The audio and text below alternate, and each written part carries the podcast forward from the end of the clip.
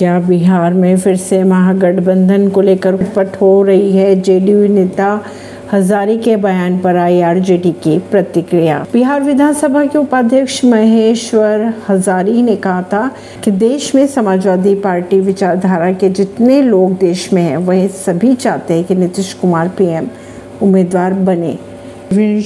नई दिल्ली से।